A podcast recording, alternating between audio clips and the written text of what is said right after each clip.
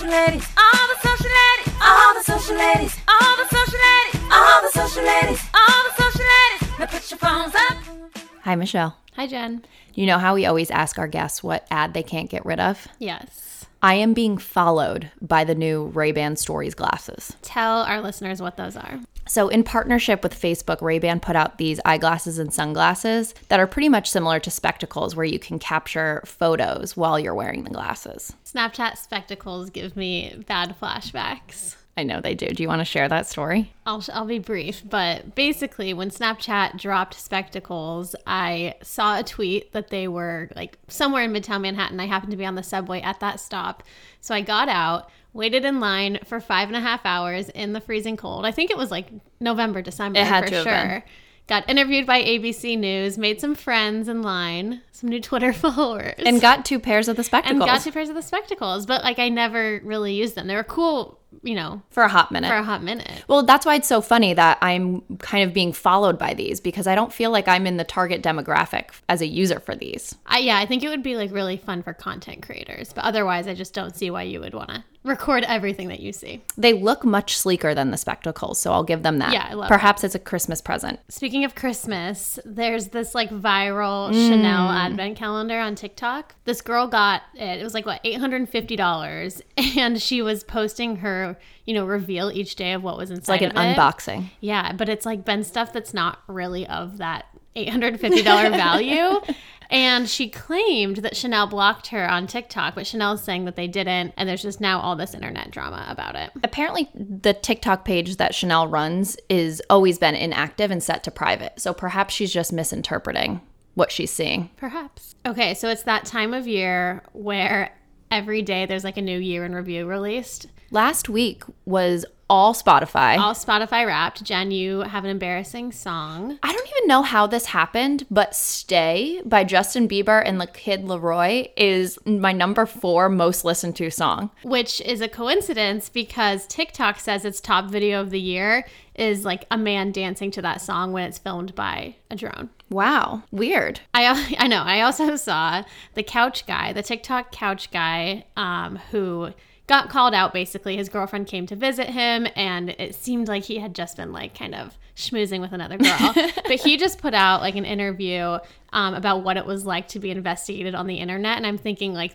I feel like that was a bigger video of the year than the dancing Kid LAROI. Kid LAROI song. I don't but know. I guess you know TikTok. TikTok has got to be careful about what is like a brand moment and what's just like our internet memories. That's what's interesting because last week Twitter also put a ban on sharing of photos and videos of people without their consent. Mm. It all feels related in a way because I like what you said, a person versus a brand moment. Probably didn't yeah, want to go viral. for that.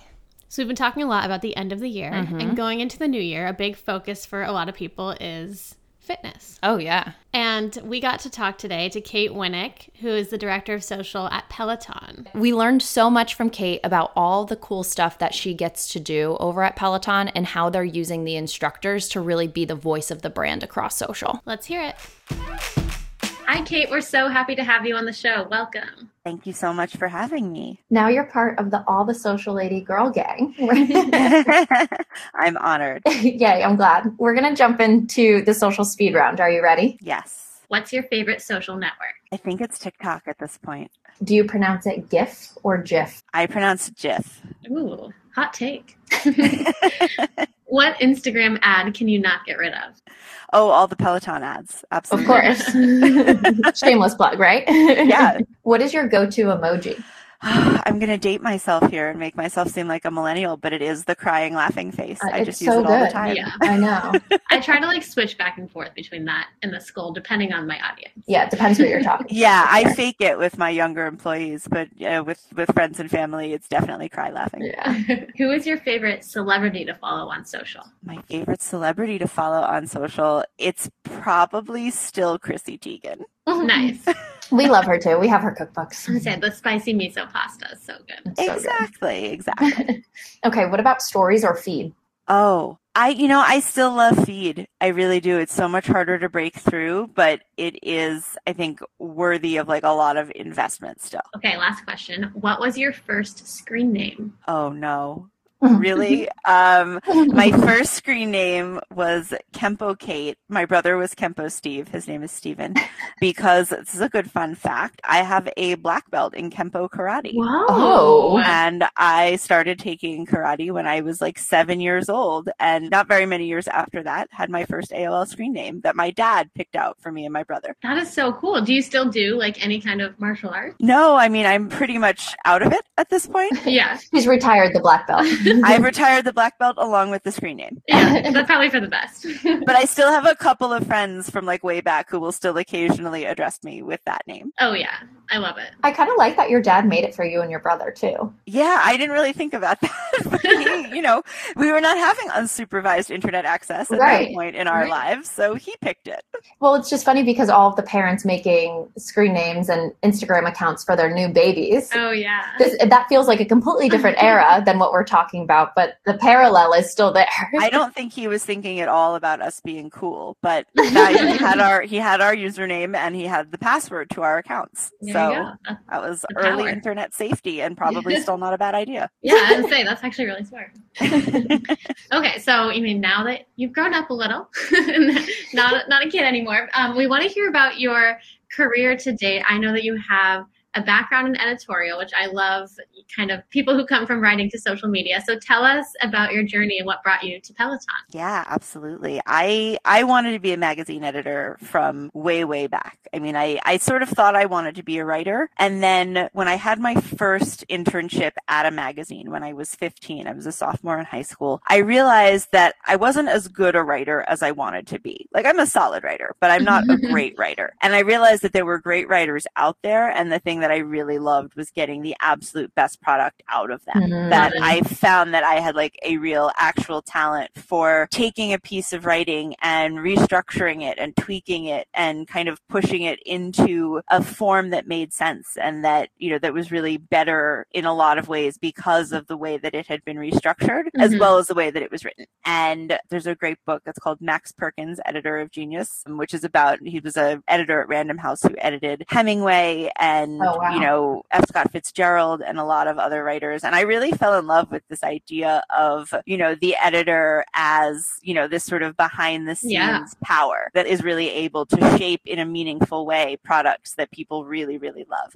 And I felt like that was in and of itself valid, that I didn't have to want to be a writer. I could really want to be behind the scenes and be Yeah. on a team. So I was part of this sort of Ed 2010 generation of people who wanted to be magazine editors by say I have to ask, like, what magazine at the time did you want to be the editor of? Uh, I mean, if probably Vogue. Yeah. And then if a few years after that, I would have switched to Vanity Fair because it was a cooler answer. And they did more kind of cultural reporting, which I was interested in. And I mean, I think if they approached me today, I still wouldn't say no, but they also wouldn't approach me. at this point. Yeah, you never know. I had like a book about Teen, Teen Vogue, Vogue. and it I was had it like too. the jobs yeah. to like help you understand what kind of like jobs to break through in the, the magazine industry. I remember that Right. so I mean, I was I was really lucky in that I because I started interning so early and I had I think six magazine internships before I graduated college. I got to see a lot of that really firsthand Yeah. and work at a lot of different types of magazines and really figure out sort of where I thought I wanted to be within that structure. And then by the time I was in my mid 20s, I was a senior editor at a magazine and I had had really amazing phases to my career getting to be a travel writer, getting to, you know, really work at a lot of cool jobs that had a lot of cool perks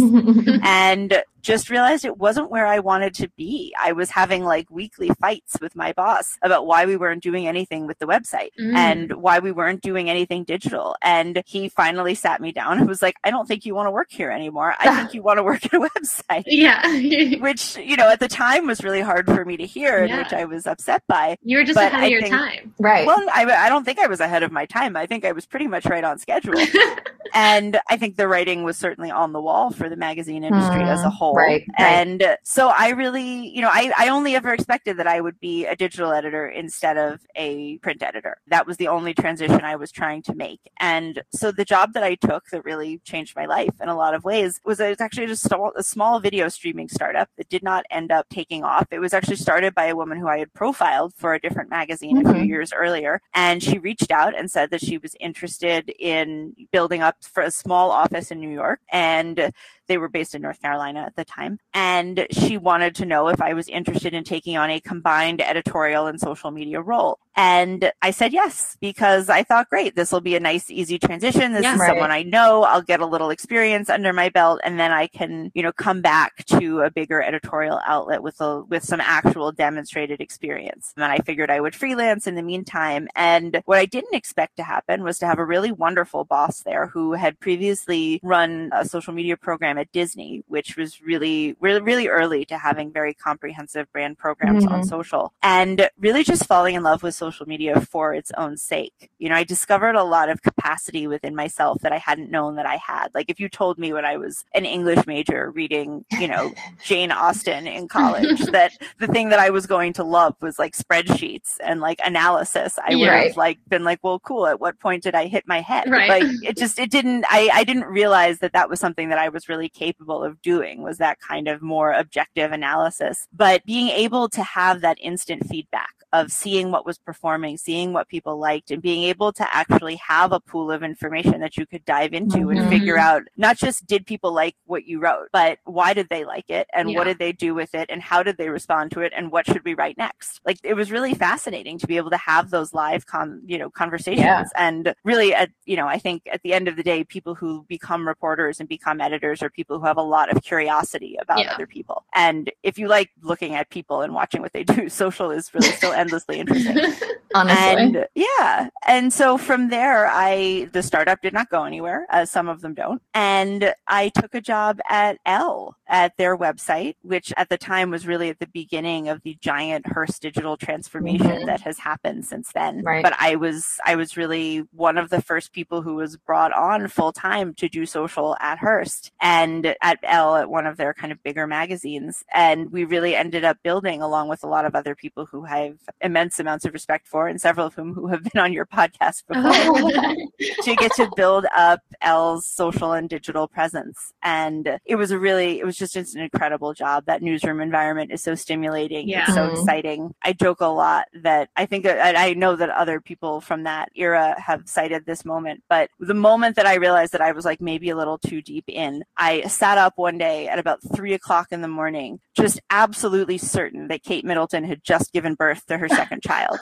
I just, I knew it. And I looked online and the tweet had gone out like 10 minutes earlier. And I like published our blog post, published the social, went and like rescheduled like a re up for 8 a.m. when anyone else would be awake to see it, and then went back to sleep. wow. And was just like, wow, okay, I have become one with the internet. in a Yeah, way I was that gonna I say. maybe should re examine. it, it's in my veins, even when I'm not online. Yeah. I just, it was the weirdest feeling. And the thing is, I wasn't even the only person who was online. By the time I was done publishing, a few of my other teammates were like, Do you think it happened? I was like, It did happen. It's all set. It's okay. Like, we were, I think we were still in G chat at that point. I don't think we were Yeah. even on Slack yet. It was a fun, fun experience to get to work at that pace and at that volume. I mean, there is no volume like editorial volume on social. No, for sure. And from there, you know, it was the the newsroom experience was really fun and really exciting. But there were a few things I wanted to focus on more specifically. People management.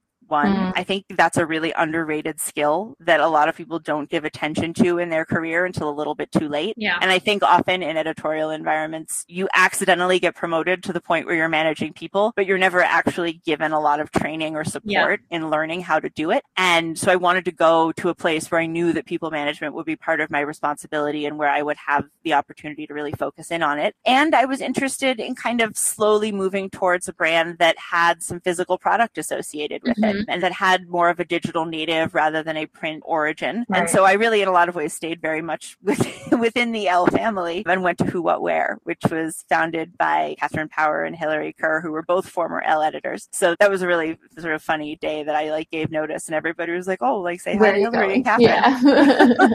I was like, oh, well, you're not leaving, leaving. yeah. Yeah. And had a really incredible team at Clique, and I'm still in touch with many of them. And we really were able to grow across a whole portfolio of brands, do things like launch our retail collections at Target for Joy Lab, which was Yeah. an activewear line, I and love move Joy into Lab. I didn't Joy realize that was great. part of the same Mhm. kind Yeah, of. That started as as a Who What Wear collaboration launch, Oh, and love get the collection out in stores. And there was something that turned out to be in the same way that seeing people like on an airplane holding a magazine that you know your byline is in Yeah. or your name is on the masthead, Yeah. seeing people wearing your clothes and understanding that you have like a place in their home Mhm. semi permanently was it was just a really exciting thing to me. It's like, a sense of pride. It is for sure. it's a sense of pride, but it's also an understanding of how you can connect to those Yeah. people as a marketer and a storyteller. They're making a different kind of investment. You know, when all you're chasing is unique views every month, to some degree, like once you've clicked on one of my articles, like I love you for clicking and thank you and please come back next month. but to some degree, like once you've clicked, I'm not really thinking about you anymore. Like I want you for other metrics. Yeah. But as long as that is your hero metric, then you're always chasing Mhm. new eyeballs and you're not really able to think about retention and community building in exactly the same way. And this idea that you could have this sort of ongoing relationship with people who could really identify with your brand in a different way, I think magazines kind of innovated that and invented that, this idea of, you know, the Vogue woman or the Elle girl. Right. Women. Yep. Yep. Yep. And then the product just became less relevant. And so moving into more consumer products was something I was really excited to do. And when Peloton approached me, and I've told this story many times in many contexts, so they know about it, um, I had not really considered Peloton because I hate spin classes. They're just like not my favorite workout. And I didn't Another hot take. no, I mean, I, I understand why people love them, but for me, they're just, they're not my go to and had Yeah. never been my go to. I have obviously done plenty of them since joining Peloton, but I just hadn't thought that there would be any interest really mutually on, on either side. But when they reached out to me and I started getting to know the company, I really saw that more so than just being a bike or just being spin classes, this company was clearly going to be so much more. I mean, Mhm. the tread product was already out in the world and was already on pre-sale. There was so much strength content. There was so much content beyond the app. And there was such a community of people making our content in the Mhm. studio. I mean, our studio and content team, they get a lot of love, but they really deserve it. Like they essentially run a television studio yeah. Yeah.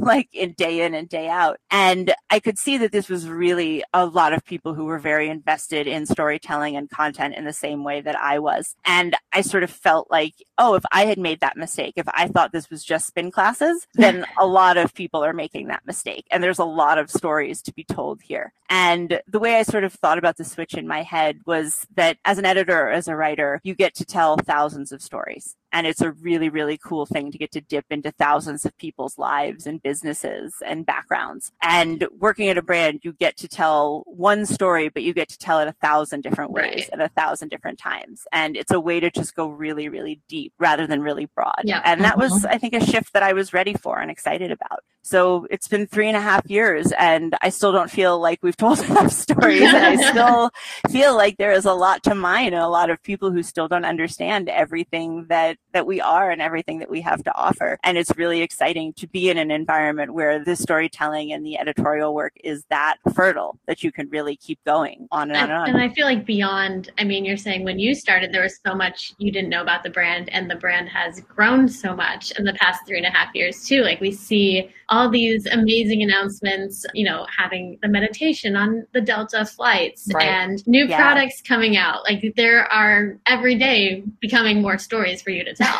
yeah, there it's it's been a little launch a minute lately. Right. How do you how do you keep up with that? How are you maintaining the momentum both, you know, with your team and feeding this community on social? Yeah, I would say that we didn't necessarily intend to launch this many things this close together. You know, the the timing obviously has been it's not always as much room to breathe as I think those launches really mm. deserve. You know, it's especially things like the you know all the examples that you mentioned. Those for a lot of brands would be a month's worth of campaign, Right. and with all of these things hitting at the same time, we barely get a day or a week. And again, I mean, it creates almost a storytelling backlog that there's so much more we want to go back in and do with time. But I think it's, and I, I- we're not done. I mean, we have so many exciting things coming up. And what that really does is it forces us to just re-examine what organic social is really good at and to also really dive deeper into who our audience is right now to make sure that what we're making and what we're putting on out on our channels really works for them and Yeah. really serves their purposes and their needs. Well, we know you launched the TikTok recently. I feel like Yeah.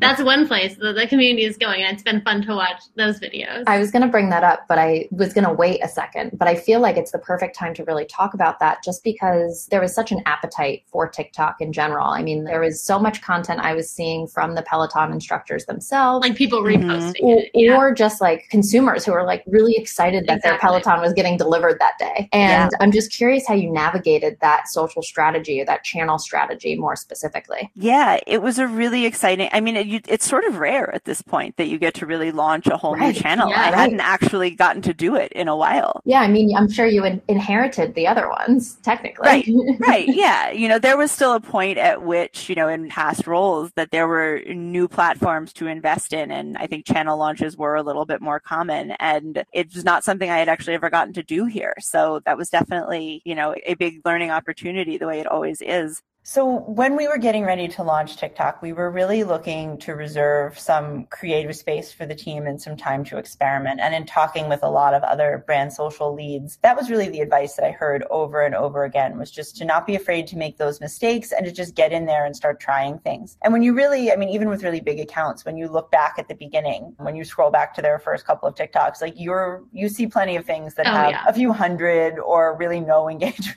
Right. at all, a few hundred likes, no shares. And that's just it's it's part of just getting situated on the platform and really approaching it from like a very user first, human first kind of approach. Mhm. And that's what my team really wanted to do. That's what I really wanted to do was to say, if we're going to go on TikTok, we can't go be a brand on TikTok in an authoritative way. You know, we have to be accepting of the existing community there. Right. And, you know, that's, I think, the biggest mistake that brands can make is to come in and be like, this is our agenda. And that is the important thing. It's like, no, the, the community there, the users Yeah. there are the important thing. Well, I think it's a perfect segue because you know to do that you use the instructors and you use the Mhm. people that are the faces of the brand and it's no secret that the peloton instructors have kind of developed some stardom of their own like at cody, Cody, rigsby on dancing with the stars Yeah. i'm sure our listeners would love to hear a little bit more about that and how you navigate managing their success Yeah, I mean, it has been really exciting and validating to see these people who have worked so hard for so Right. long. There's no, they, this sort of, I think, an old saying in show business that, you know, no, there's no such thing as an overnight success. And there really isn't. These instructors have been grinding for years and they joined a small startup when there was no guarantee of this kind of stardom because they believed in the idea and what they were going to get to do. And I think all of them had this capacity all along and we Mm. hired people who we knew were Yeah. able to be these kinds of leaders and to be this influential. But it took time and it took a lot of effort and a lot of groundwork and really showing up on the platform and for the community day after day to build these audiences and these followings. yeah From my perspective, you almost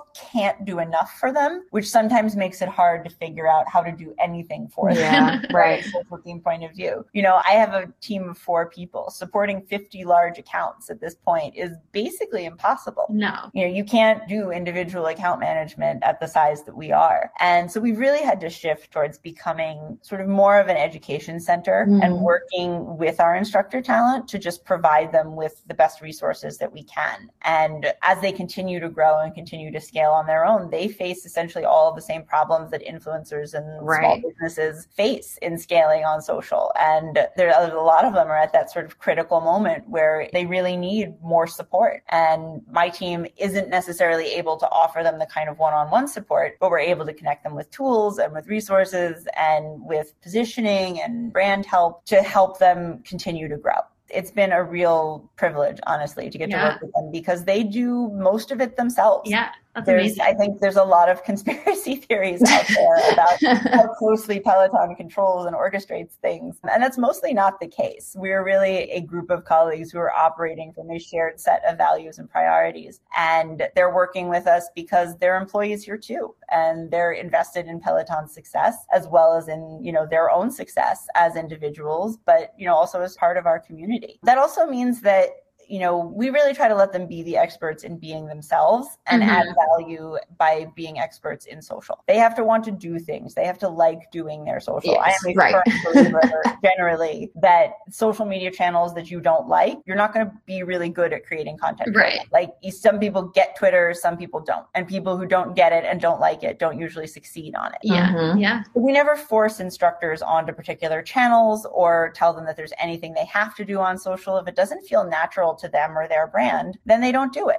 There's no consequence for that. There's nothing that they have to do with us. Right. Well, first and foremost, their job is, you know, the, to the teach the class. Yeah, Right, right. It's Exactly. like adding a whole nother layer. And that's something that we say a lot is that by far the biggest social media platform for a Peloton instructor is the platform. Right. Mhm. Is Peloton and is the opportunity to be in millions of homes and millions of lives multiple times a day in the way that we all wish we had that kind of reach out. Oh, yeah, right, right. Yeah, I mean that is sort of the invisible piece is that that bond is really formed in the class and on the platform and is then just sort of re-upped and deepened and complicated and made more exciting by what happens Yeah. on the public facing social. It's so funny. We talked to someone else for the show who managed talent social media, and we were asking her, like, mm-hmm. Are there any secrets? Like, how many celebrities actually run their social media? Yeah. So it's, it's interesting to hear you talk about this too. Of no, like this is them, this is real. We'll give them the tools, but from there, it's Yeah. authentic. I, I do like that we're debunking the thing that I've always heard is that Peloton instructors are forced to be on TikTok. and it's like, no, guys, let's chill for a second. That's not actually true. My, my favorite also is that they get paid based on how big their social following Right. is. Uh, Oh, yeah. Would you sign that contract? Like, would you? Like, come on. Yeah. No, they didn't either. I mean, it's such a great opportunity, though, I think, for you and the, the social team to have the wealth of content to Mhm. pull from and these personalities because, you know, so much of it can be promoting the service and the products and whatever it is, but being able to connect people with those instructors and continue to build that community. It's lucky and great that you have these great talent. Right. Yeah, no, I mean, we're incredibly lucky to get to work with people who are such natural performers and content creators and who have so much personality and are so much fun. I think at the end of the day, at this point in organic socials life, you are really talking about having fun and Yeah. engaging people. And that is really what they are incredible at, as well as kind of being experts in training and fitness. Right. Of course, they all are. And like, of course, that's what you want social to be too. You know, at the end of the day, no brand is on it. I mean, yes, they're there for a marketing message in the first place, but you want the message itself to be enjoyable. Last season, we talked extensively about this idea of doom scrolling. Like it was peak Mhm. pandemic and people were so anxious. And anytime they picked up their phone and looked at social, there was never anything really positive. And I think we're looking at that shift more often, especially since 2021 started, about this idea of joy scrolling now. and like, is it fun content? Am I happy to be consuming Instagram? Am I happy to be scrolling on TikTok before I go to bed? Yeah, but I think I think also I think Gen Z and I think just time on social has also pushed the bar higher for what is Mhm. joy. You know, the kind of performative, like you know, filtered, super Instagrammy millennial Totally. joy of five years ago, like Yeah. that's going to pass the sniff test at this point. Yeah, no, It's totally. clear that people are having fun, and I think this push towards authenticity and Yep. even neutrality in some ways to just be like, hey, like I'm not feeling that great today, but I still Right. wanted to share this one thing that made me smile with you. Is a much more authentic presentation of what life sometimes looks like, Yeah. and it makes those moments of joy so much sweeter and so much more exciting. And when I look at our like best performing social posts ever, it's so affirming to me that like life has not really changed and human beings have not really changed. And instructors getting engaged and people having Mm. babies and somebody getting to go have like a really cool big experience. Those are still the things that everybody responds to. Yeah.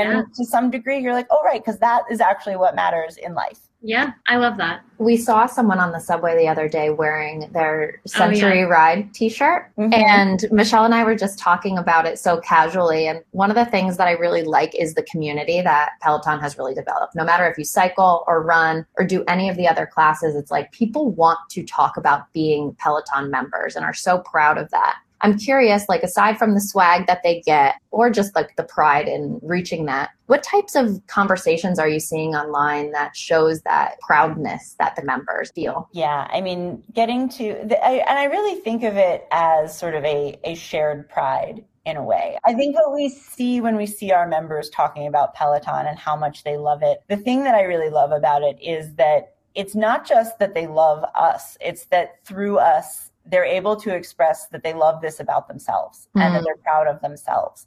Right. That you know, I always tell people the best part of my job is I cry like at least once a week Oh. reading something that a member wrote in their Facebook post or in an Instagram comment or a DM that they send or an email that, you know, they're writing to thank us, but really like they're the ones who did it. They're the Yeah. ones who showed up every day and changed their lives in ways big and small. And it's so deeply human and so incredibly gratifying to get to be a part of that. But also to really like we're we're the facilitators. We are the catalyst. We are the tool. But they're the ones who picked it up and did the work. Yeah. And I think that's in large part why people love talking about it is because they have a real investment in what they did because they're the ones who did it. We Right. didn't deliver them a great product in, you know, like the Amazon. They had to do the something with it. They Yeah. had to Mhm. do something. They they are, in a sense, the best manifestation of our product.